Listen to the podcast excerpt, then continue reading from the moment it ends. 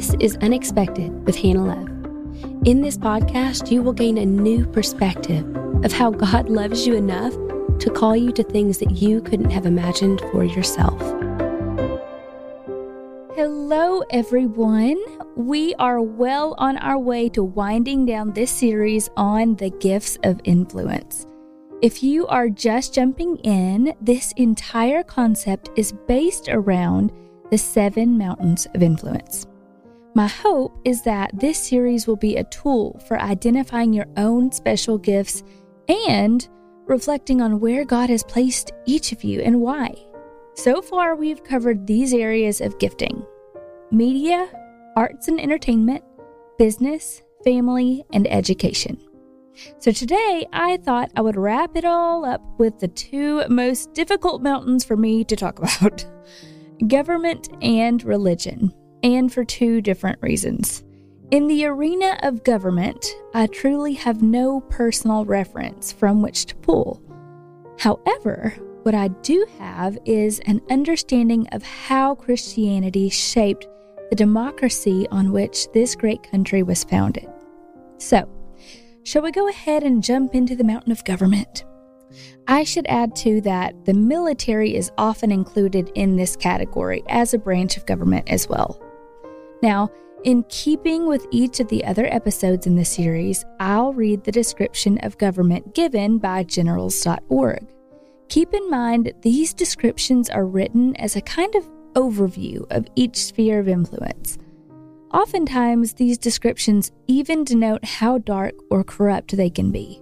But they also highlight how the body of Christ can best achieve the goal of ministering in that space. So, with that being said, let's read the description of government.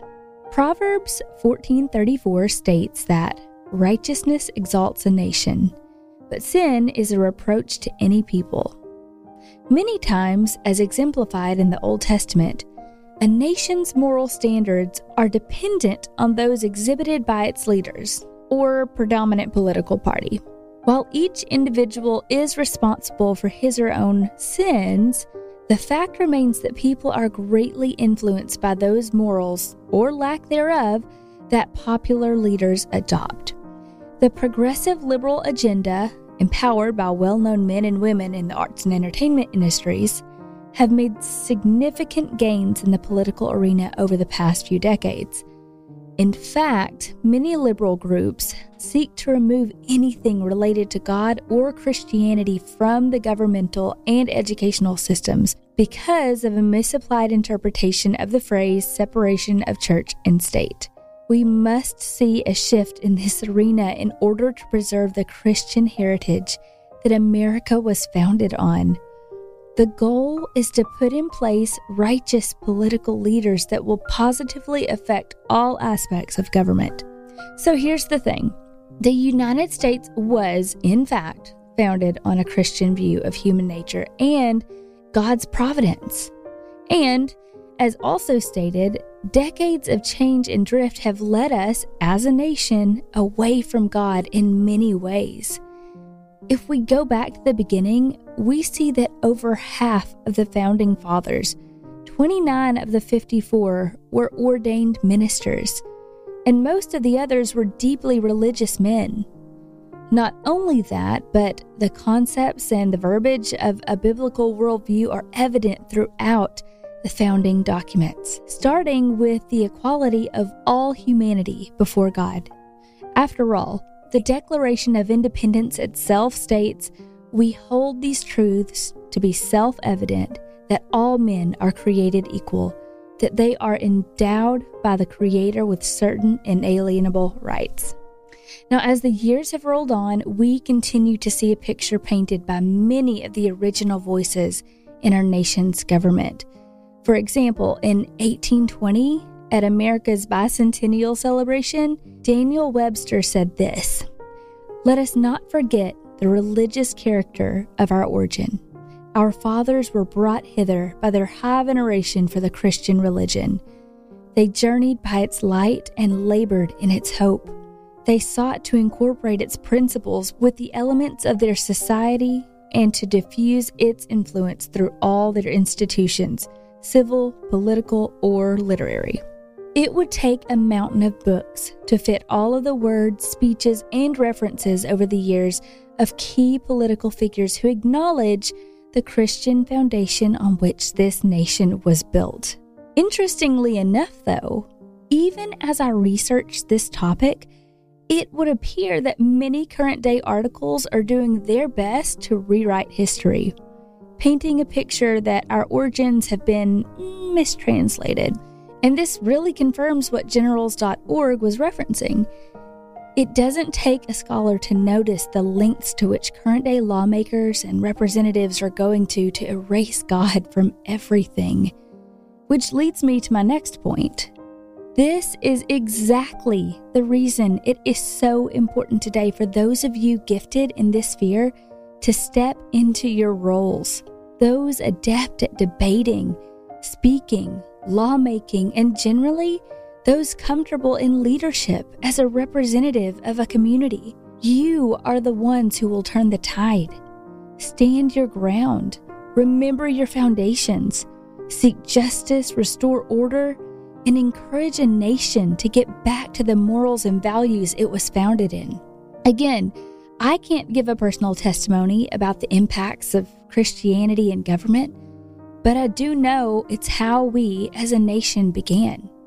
And I also know it's up to those gifted in this arena to keep fighting the fight, especially if we want to see differences being made at national and worldwide levels. So today, my prayer is this if you have felt the pull of stepping into government, and I mean at any level, local, state, national, or beyond, answer the call. God has equipped you, He has prepared you in unique ways. And if you're still in doubt, just remember the saying God doesn't call the qualified, He qualifies the called. The desire and ability to incorporate God given principles back into our institutions, it's not for the faint of heart. So, if this is your mountain, I want to encourage you today. Daniel was a servant before he governed. David was a shepherd before he was king. Joseph was a slave before he was second in command. Esther was an orphan before she was queen. And Moses was an outcast before he led a nation out of bondage. There are no circumstances that should prevent you from stepping into your role. You were prepared to change lives, communities, states, and nations with all that God has placed within you. Be the light in the darkness and bring God's design back to the forefront of a world that has forgotten His truths. Now, for the arena that I have saved for last is religion. I will go ahead and read this overview of the mountain of influence in religion from generals.org. It also covers the reach that we can have when exercised correctly in this arena. So, with that being said, I'll read. Every society has some type of belief in a superior being or beings. In the East, religions tend to be polytheistic with many gods, or outright idolatrous, such as Hinduism and Buddhism. Although these religions are thousands of years old, they nonetheless continue to thrive today. In the West, Christianity and Catholicism are predominant, but postmodern views are increasingly being accepted and the concept of God is being rejected. This is especially true in Europe. The Christian church is described in the Greek language as the ecclesia. Literally translated, the word ecclesia means governing body. Although we don't condone theocracies, this translation suggests that the church should have great influence in all other spheres that make up a society.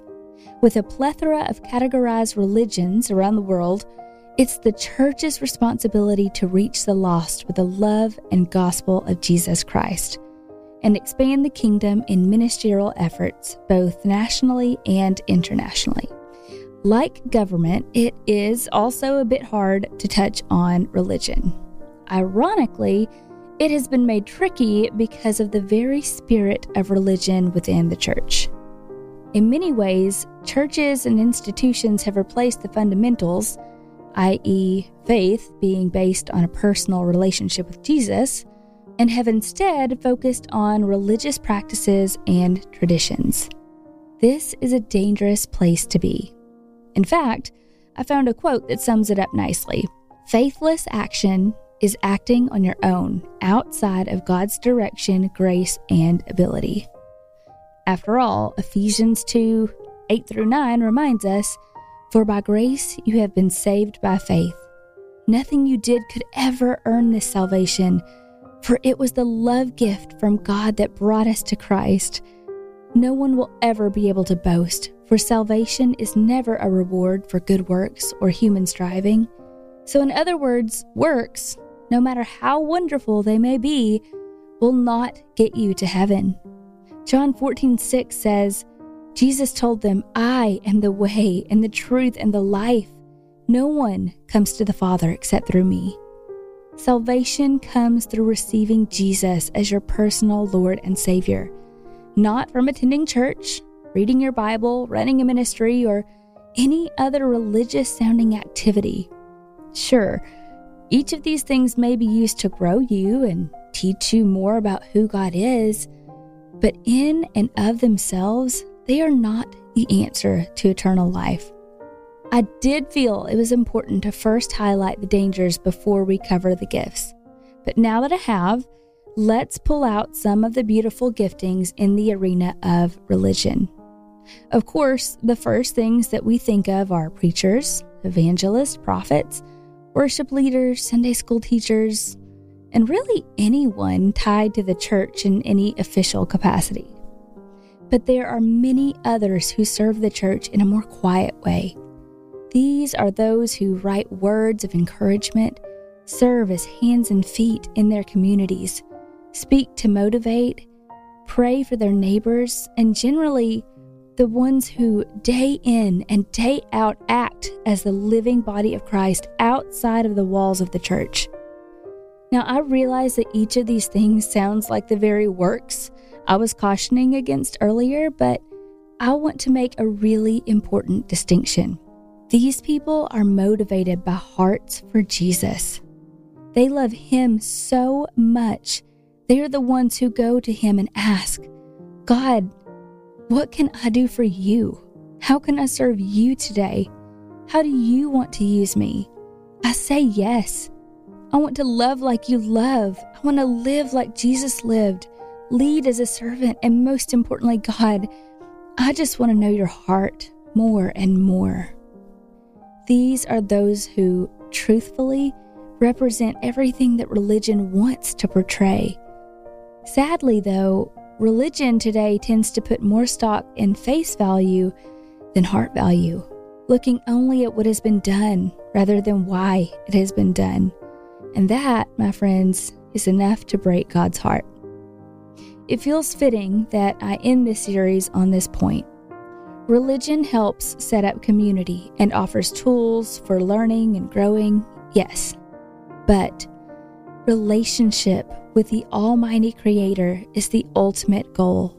And to be honest, any gift you have in any sphere of influence can be used for incredible things, but the why remains.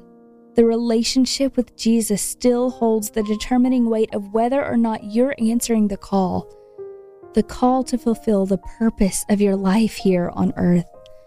What legacy will you leave? When you get to heaven, will you meet him with a well done, my good and faithful servant? Or will there be a lifetime of missed opportunity because the why was just a little unclear?